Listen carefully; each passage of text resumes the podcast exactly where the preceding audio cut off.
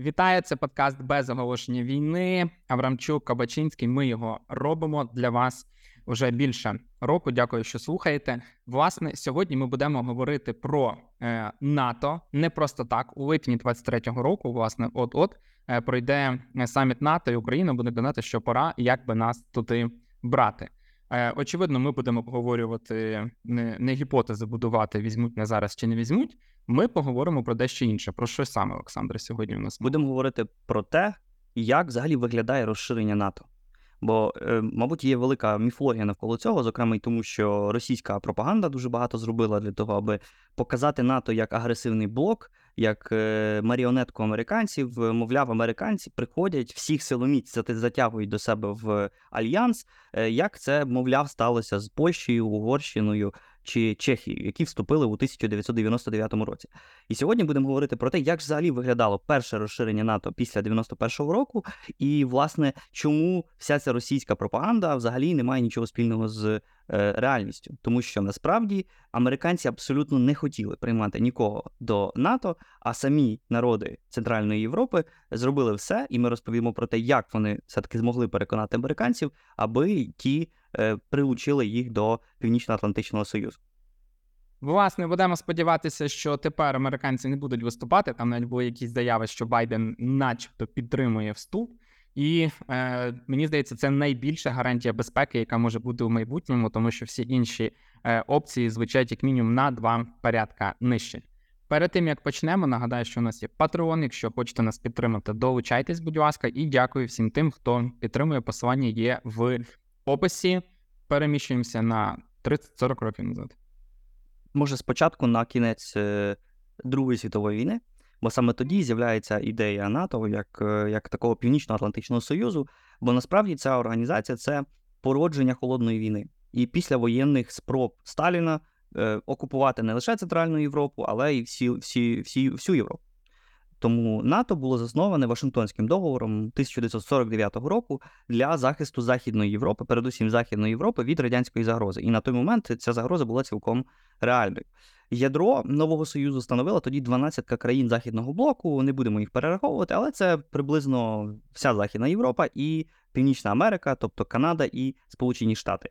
Від початку свого існування Північно-Атлантичний Союз проходив деякі трансформації. Як це стосувалося і місії е, самого альянсу, так і його е, територіальних меж. Додавалися нові члени, наприклад, у 54-му році завершився окупаційний період в Західній Німеччині.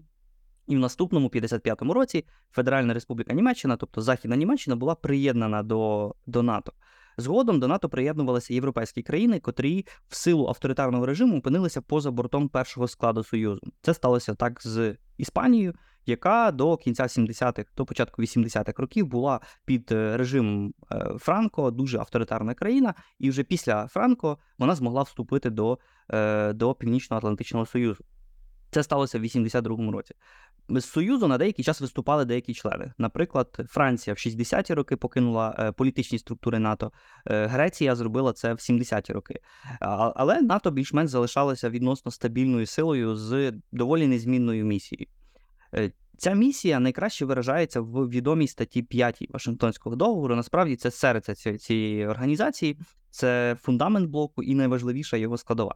Е, ця стаття передбачає, що в разі, якщо будь-який член альянсу стає жертвою збройного нападу, всі інші члени альянсу вважають це акт нападом на них усіх. Тобто, відповідно, вони будуть вживати всіх заходів, які е, вважатимуться доцільне, і це дуже така чітка, чітке застереження, аби допомогти цьому члену е, альянсу, який зазнав, зазнав нападу. Е, тобто принцип один за всіх і всі за одного. Е, хоча він дуже часто піддається критиці, суперечливим інтерпретаціям, наприклад, а що це означає?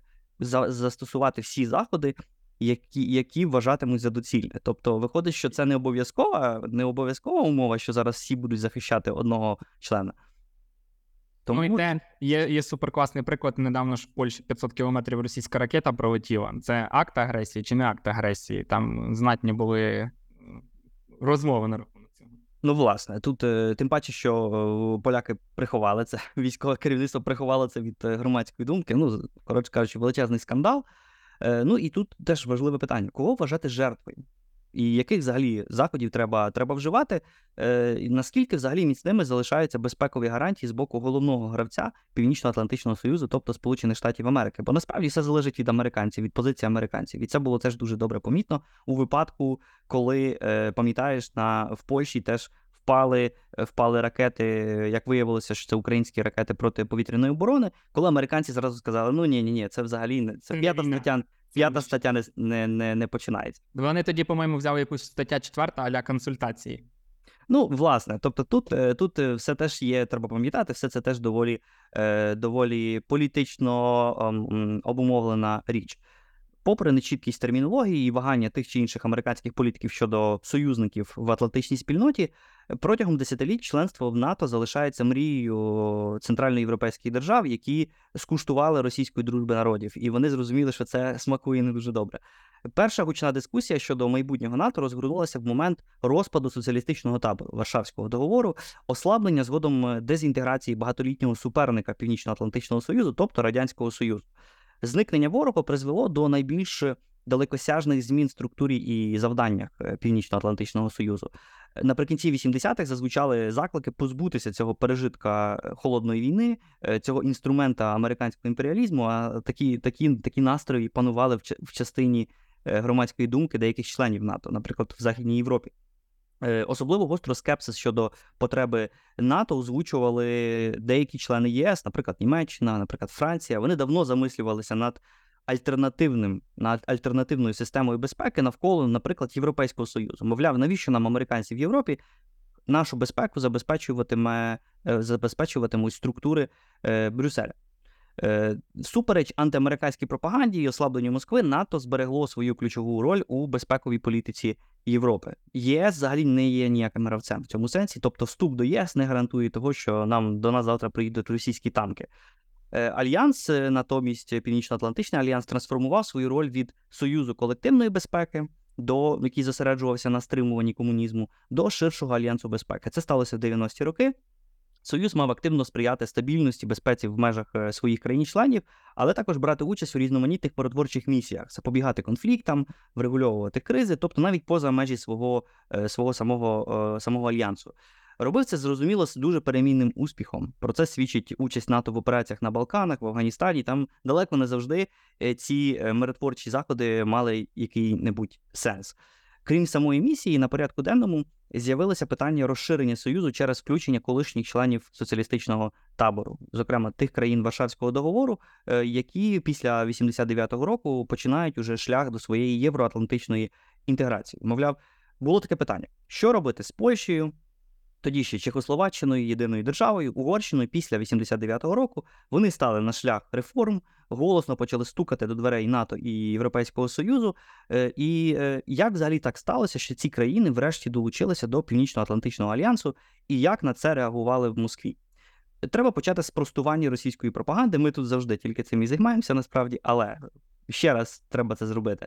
Перше велике розширення НАТО після закінчення холодної війни було дуже довгим, дуже нелегким процесом, в якому е, не стільки Вашингтон хотів накинути свою волю центральноєвропейським державам, скільки самі країни колишнього соціалістичного табору прагнули заповнити вакуум безпеки і вступити до цього альянсу, втекти подалі від російської загрози. Американські політичні військові еліти лише реагували на гучні кампанії тиску, на лобізм центральноєвропейських держав, на різноманітні спроби переконати, що, мовляв, беріть нас, беріть нас, тому що ми хочемо сховатися від е, росіян. Чому Вашингтон зволікав з цим рішенням? Ну, не йшлося лише про долю поневолених комунізмом народів. Суперечка точилася навколо, наприклад, американського бачення Європи, відносин з Росією, е, майбутнього і мети НАТО, чим взагалі НАТО повинно бути після 91-го року. Ми собі навіть не уявляємо, наскільки рішучими противниками вступу Польщі, Чехословаччини і Угорщини були ключові американські дипломати, аналітики і журналісти. Насправді вони були значно більш навіть проти такого ро- кроку, як ніж, ніж вони є зараз щодо українського випадку. Повторювали знайомі сьогодні тези. Мовляв, це буде стратегічна помилка, яка зірве демократизацію Росії, спровокує нову холодну, а може навіть і гарячу війну, е, може послабити взагалі військовий альянс. Е, Ну, в Вашингтоні, очевидно, запитували себе, навіщо надавати гарантії безпеки США малим країнам, які перебувають в процесі економічної і політичної трансформації, е, країнам, від яких невідомо чого чекати. Ну, щодо України теж можна такі аргументи формулювати. Ну, а нестабільність як така, і ми це побачили на випадку ставлення реакції американців на пуч е, Пригожина. Нестабільність це страшний сон американських стратегів.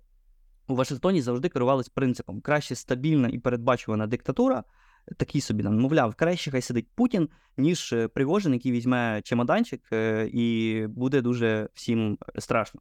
Ну, з тим, зрозуміло, не погоджувалися центральноєвропейські держави. Україна теж з цим не дуже погоджується, які були нажахані перспективою відродження російського імперіалізму. Слід пам'ятати, що перші слова готовності долучитися до НАТО прозвучали лише у 1991 році. Е, хоча в Польщі, Чехословаччині в Угорщині вже кілька років тривав процес демократичних перетворень, Радянський Союз все ще залишався на світовій арені. Адміністрація тодішнього президента США Джорджа Буша старшого робила все, аби втримати радянський колос на, на плаву. Е, Вашингтон розраховував на демократичну зміну радянської держави без її розпаду, е, робив ставку на Михайла Горбачова і як вогню боявся республіканського сепаратизму. І саме тому Буш приїжджав в Київ переконувати українців залишатися в складі радянського союзу. Будь-які розмови про розширення НАТО перебували у сфері табу. Не можна було про це говорити. Під час розмов про об'єднання Німеччини Німеччина ж була розділена е, під час холодної війни і, лише об'єдналася в 90-му році. І під час розмов про це об'єднання, а розмови велися з росіянами, з радянськими е, дипломатами. Американці вели себе дуже стримано. Вони хотіли, аби все це пройшло спокійно, хотіли отримати згоду Москви на на це воз'єднання, домогтися виведення радянських військ з території східної Німеччини, е, так само з території колишніх сателітів. Тому Сполучені Штати гарантували нерозміщення іноземних військ і ядерної зброї на території колишньої східної Німеччини. Я тобі скажу, знаєш, слухаю тебе. Американці завжди кажуть, що вони great, але виглядає так, ніби вони трохи такі, ну, е, боягузли, використаємо таке слово. Вони за стабільність, вони за стабільність, вони демократія. Тобто там президент приймає зовнішньополітичні рішення дуже часто опираючись на потенційну реакцію виборців. Ну бо не можна взагалі в відриві від виборців е, щось робити. Це в Росії можна це робити. В Америці це дещо інакше. Е, до речі, саме тоді, в момент, коли обговорювалося питання об'єднання Німеччини в 90-му, на початку 90-го року, з вуст держсекретаря США Джеймса Бейкера прозвучала відома фраза про нерозширення Північно-Атлантичного Союзу. Бейкер нібито запевняв радянського лідера Горбачова, що НАТО не розширюватиметься ні на дюйм на на, на схід за межі за межі Німеччини. Це треба підкреслити. Е, схожі запевняння з'являлися в розмовах з міністром закордонних справ, тоді ще існуючого СРСР Едуардом Шевернадзе. І, хоча на словах адміністрація Буша надала категоричні запевнення в цьому питанні, на письмі вони ніколи не закріплювалися. Е, та й російські пропагандисти забувають, що обіцянки Бейкера Горбачову стосувалися лише Німеччини. Тобто ми не будемо розміщувати східніше кордону Західної Німеччини. Е, це не означає, що не можна розміщувати в Польщі, наприклад, чи в чи в Угорщині. Тобто тут, е, тут зрозуміло, що тим паче це не було закріплено ніколи документально. Тим не менше коли польське керівництво восени 91-го року, тобто вже в під саме завершення існування СРСР, вперше озвучило наміри подати заявку на вступ до НАТО, у Вашингтоні вдавали, що нічого не почули. Ну, а, що случилось, іншими словами, США не хотіли ускладнювати. Процесу поступового відходу СРСР від комунізму до того ж в самих країнах вже вже розпущеного Варшавського договору знаходились сотні тисяч радянських військових. Пам'ятаємо, все це довгий і тривалий процес виведення всіх цих людей. Скільки навіть серед українських е, українців дуже багато є тих, чиї батьки були, наприклад, е, були власне тими військовими, які знаходились в Німеччині. Е, а скільки українських військових теж перебували на території колишнього Варшавського договору? Тобто, це все був дуже складний процес. Як можна взагалі говорити про суверенне рішення приєднатися до Північно-Атлантичного Союзу, коли радянські танки все ще знаходилися в східно-німецьких і польських базах? А це все було аж до 93-го року. Е, перемовини з Москвою щодо статусу і деталей виведення всіх цих сил не були простими. Росіяни, якщо вони приходять в гості без запрошення чи чи навіть з запрошенням, то вже повертаються додому дуже і дуже неохоче. З самої лише Польщі радянські війська почали виводитись в квітні 91-го року, а процес зайняв аж два, два роки. І останній російський солдат покинув територію Польщі лише у вересні 93-го року. Причому зробив це 17 вересня. Це дуже символічний момент річниці агресії Сталіна в 39-му році. Тобто і тут росіяни показували з полякам, полякам, як вони сприймають польську е, державність. І і саме тоді, вперше за багато десятиліть, Польща і інші країни регіону отримали можливість вирішувати свою долю самостійно, без е, приставленого до скроні російського пістолета. А такі бази на території цих країн, зрозуміло, були елементом тиску. Нікуди не не, не стукайте до жодної до жодної НАТО. У нас у вас тут свої війська, ми, ми їх тоді взагалі не виведемо. Е, тому не випадково, саме в 93-му році, коли росіяни вже остаточно покинули цей е, регіон, з'явилися перші відносно чіткі сигнали Варшави щодо намірів вступити до НАТО. Е, як і в українському випадку, суспільства посткомуністичних країн не були одностайні в цьому рішенні. Тут не треба робити жодних ілюзій. Як українці довгий час не хотіли вступати до НАТО, так і поляки, чи Чехослов, чи чехи, чи угорці теж мали щодо цього різні думки. Наприклад, проти можливого вступу виступала частина колишніх комуністів. Їхніх прикильників це ж величезні родини, номенклатура, це мільйони людей. Е, найголовніше генералітети всіх цих країн. Бо військове керівництво кожної з держав колишнього Варшавського договору складалося в абсолютній більшості з людей, вихованих в комуністичні часи, в дусі ворожості щодо США і щодо НАТО. Як переконати цей генералітет, що треба тепер входити до структур е, колишнього ворога, коли десятиліттями пропаганда вбивала в голови цих солдат, що ваш ворог сидить у Вашингтоні і в, в Бон там чи в Парижі? Дозрівала теж політична верхівка, е, не обов'язково пов'язана з давніми комуністами. В Польщі, наприклад, навіть лідер опозиційного руху Солідарність Лех Валенса початково дуже насторожене поставився до атлантичного курсу. Він навіть запропонував створити якусь альтернативну регіональну структуру, яка б підготувала регіон до потенційного членства в Північно-Атлантичному Союзі. А якож була реакція самого НАТО, передусім лідера цього блоку Сполучених Штатів, на оці перші слова про те, що давайте беріть нас до себе. Після розпаду СРСР у Вашингтоні думали над тим, як взагалі мінімізувати потенційну загрозу нестабільності. Як приклад некорисного розвитку подій е, слугував конфлікт у давній Югославії. Е, це війна, громадянська війна, різанини, різноманітні і так далі. Адміністрація Буша, згодом новообраного у 92-му році президента Біла Клінтона, з жахом спостерігала за югославською е, різаниною, за цим сценарієм. Страх перед ядерним катаклізмом в випадку війни між Україною і Росією, бо думали, що зараз те ж саме повториться на території колишнього СРСР. І цей страх призвів до стратегічної помилки передачі ядерної зброї всіх неросійських республік, тобто України, Казахстану, е, Білорусі, до Москви і паперових гарантій, як виявилось, паперових гарантій Будапештського меморандуму. Але цей самий страх, тобто ставка на стабілізуючу роль Москви в регіоні, паралізував дискусію про розширення НАТО, принаймні на колишні члени е, Варшавського договору, тобто не на Україну і Білорусь, а, наприклад, на Польщу чи Угорщину. Вашингтон обрав стратегію вичікування. Е, умовна Польща мала пройти етап посткомуністичного карантину, Тобто е, Захід мав переконатися в неминучості демократичних перетворень, в неможливості повторення югославського сценарію, тобто чекали, дивилися, як все це буде розвиватися після падіння комунізму. Центральна Європа мала довести спроможність збудувати ефективні демократичні інститути, здатність співпрацювати з сусідами, звідси заохочувана заходом е, е, інша форма інтеграції вишеградський трикутник, е, куди увійшли Польща, Угорщина Чехословаччина. Це був такий собі проміжний етап для подальшої інтеграції регіону до євроатлантичних структур. Е, в жовтні 92-го року Польща офіційно подала заявку на вступ до Північно-Атлантичного Союзу, і коли вона це зробила, відповідь генсека НАТО Манфреда Вернера не вселяла оптимізм. НАТО тоді заявив Вернер, не планує жодного розширення. Польща робила це просто без погодження з е, самим НАТО. Тим часом колишні комуністичні держави оговтувалися від економічного шоку трансформації, е, проводили реформи, е, і тим самим позбавляли американців суттєвого аргументу проти розширення НАТО. Тобто, якщо Варшава, Прага і Будапешт доводять спроможність як демократичні держави, то чому не поговорити про потенційний вступ до НАТО? Не можна було сказати, що це все нерозвинені демократії, ну не можна було просто перед ними за, е, закрити двері. Важливу роль в початках такої розмови відігравав фактор особистості самого президента США Біла Клінтона. Американський зовнішньополітичний естаблішмент, е, так як я вже і згадував, відкидав ідею розширення НАТО, віддавав перевагу підходу, орієнтованому на Росію, що Москва найкраще знає, що що робити з цими державами.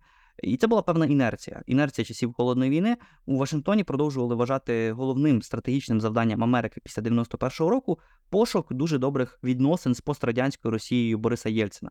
За таких обставин у квітні 93-го року президент Клінтон зустрівся з президентами Польщі е, і Чехії, Валенсу і Вацлавом Гавелом, іншим відомим е, е, дисидентом чеським.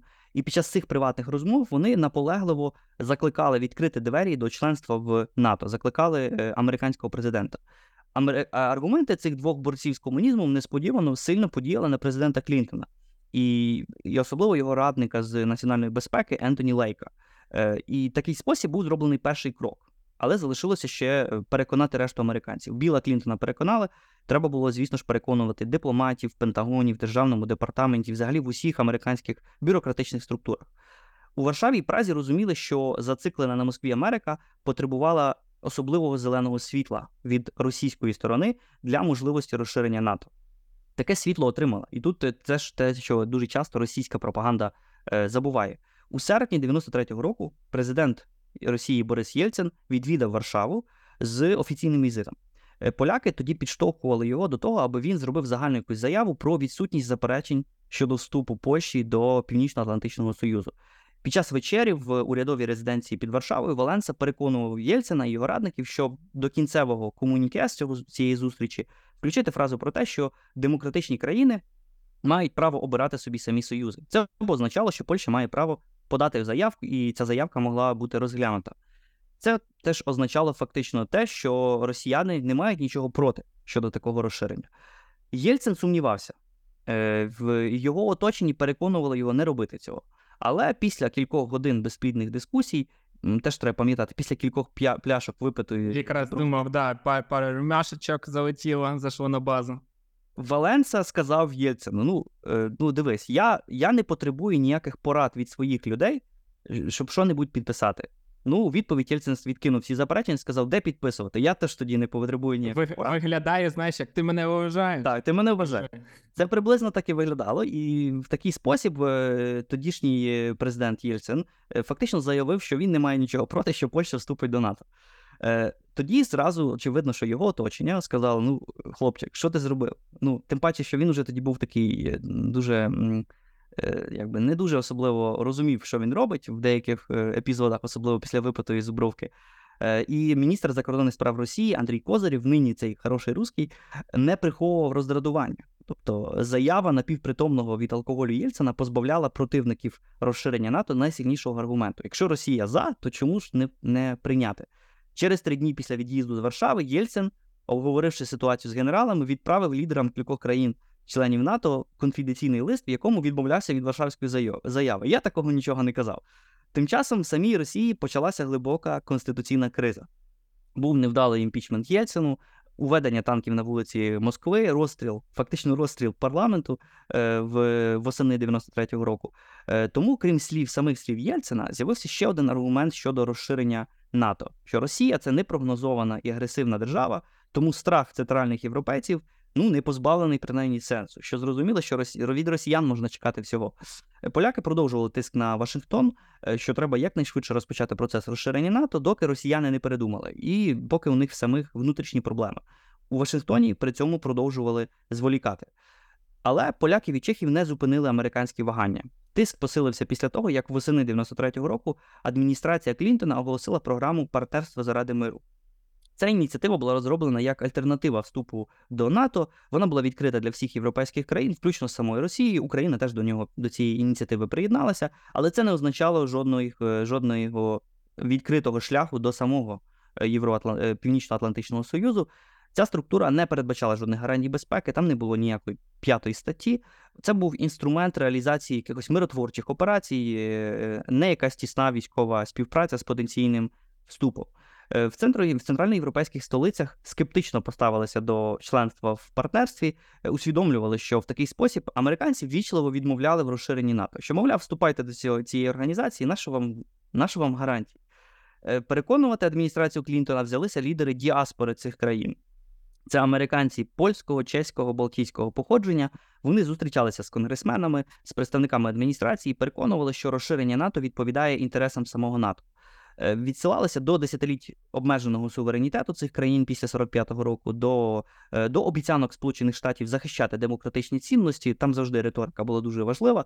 Відповідно, використовували ще й найсильніший аргумент, тобто електоральна підтримка мільйонів американців центральноєвропейського походження. Якщо не приймете нас до НАТО, ми за вас не будемо голосувати. А це, мабуть, найбільший аргумент, який міг переконати американських політиків. І в січні 94-го року, після усіх цих кампаній тиску, Клінтон, відвідаючи Європу, вперше почав говорити про можливість розширення Північно-Атлантичного Союзу. Е, Центральноєвропейські держави продовжували тиск. Е, Коли оточення Клінтона доводило, що Єльцин це не Сталін, це взагалі не треба боятися росіян, е, можна було легко підважити цей аргумент, показуючи на нестабільність російської сцени на войовничу риторику комуністів. Вже тоді був е, вже і цей мер, мер, е, мер Москви Лужков, який розказував, що треба стріляти, стріляти по цих е, поляках. Жириновський, який казав, що треба всіх цих приєднувати. Зрозуміло, що американські критики розширення НАТО заперечували навіть можливість формулювання чітких критерій вступу, тому що там це були критерії демократичного уряду, вільноринкової економіки, стабільність відносин з сусідами е, і так далі. А що якщо центральноєвропейці візьмуть і виконають ці вимоги? Тоді доведеться їх всіх е, приймати.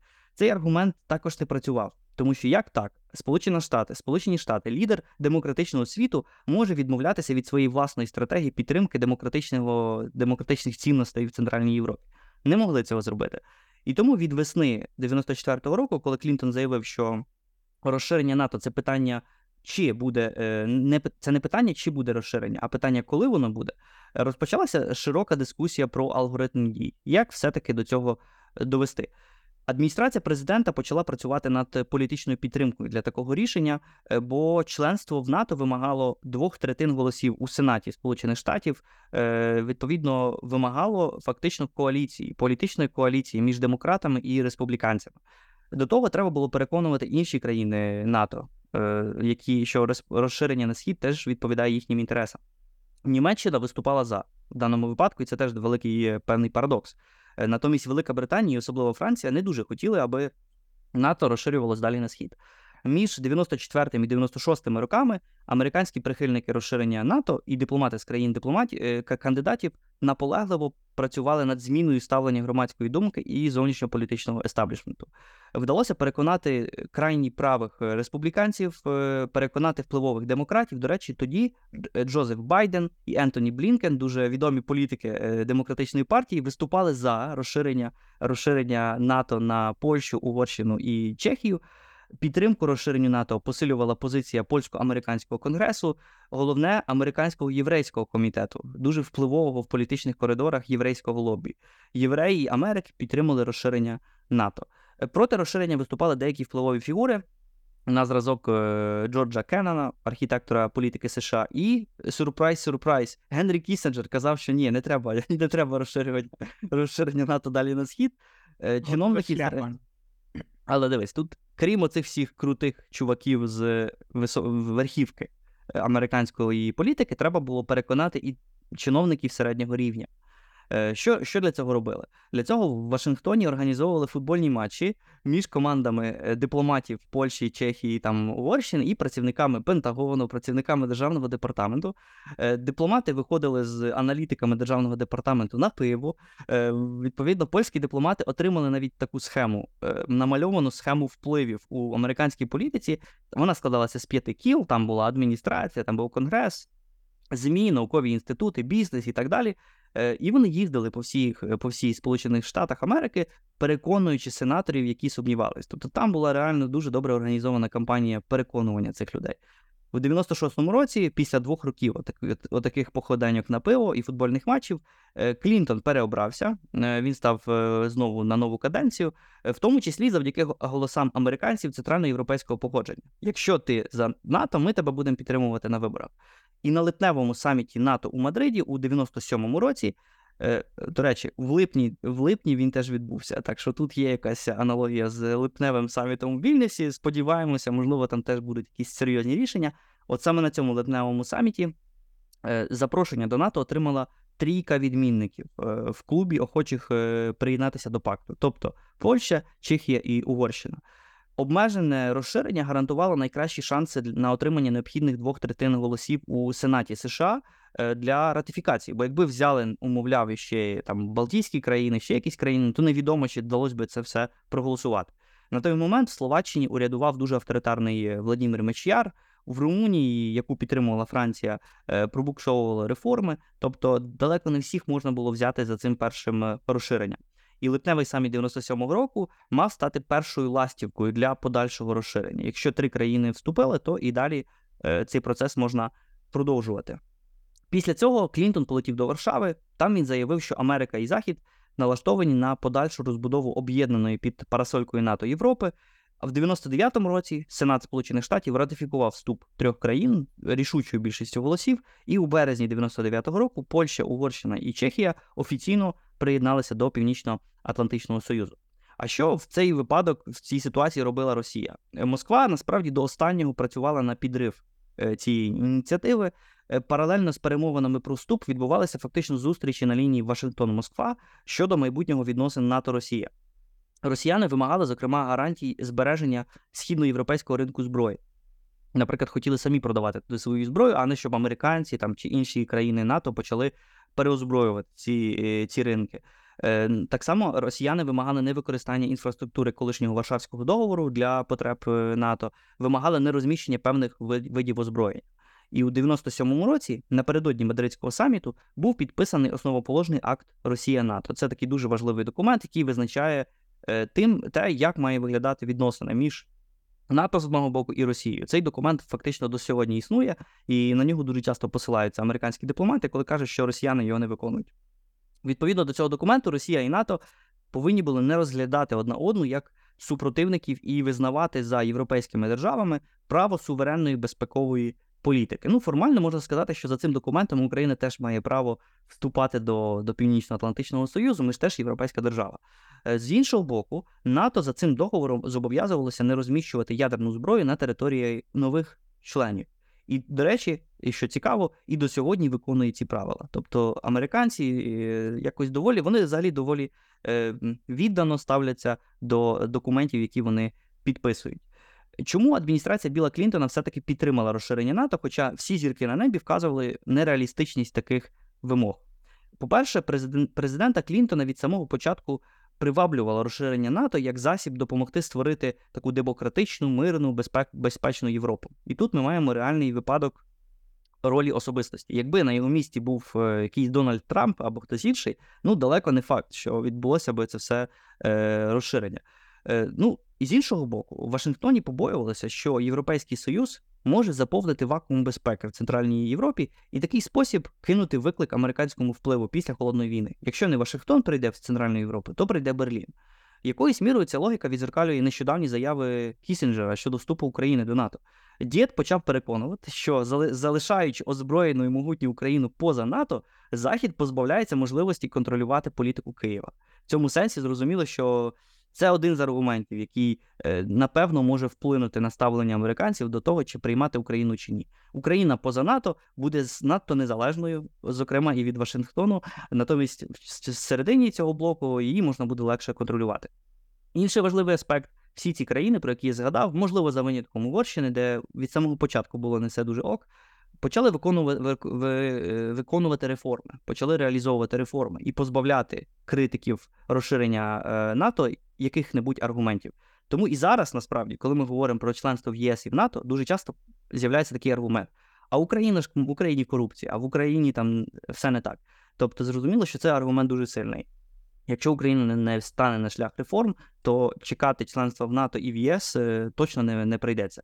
І зрозуміло, що останній, мабуть, аспект, і чому все-таки так сталося, що ці країни, всупереч всім американським критикам, стали членами НАТО, це ефективний лобінг. Вони зміли розробити стратегію, як правильно, з ким правильно сходити на пиво і в який момент. Бо це дуже дуже дуже важлива річ. І вдалося їм побудувати коаліцію дуже часто не завжди приязними силами. Наприклад, з тим самим американським єврейським конгресом, який, наприклад, щодо політики Польщі е, мав е, серйозні заперечення наприклад, звинувачуючи деяких польських політиків в антисемітизмі і і так далі. Тобто те ж саме може бути і з Україною. Якщо навіть якщо якась політична сила критикує Україну там за культ Бандери чи Шукавича, це не означає, що не треба прагматично е, співпрацювати з цією політичною силою і використовувати її для наших власних інтересів. І власне такий е, конгломерат різноманітних факторів він і спричинив і дозволив успішно завершити процес вступу.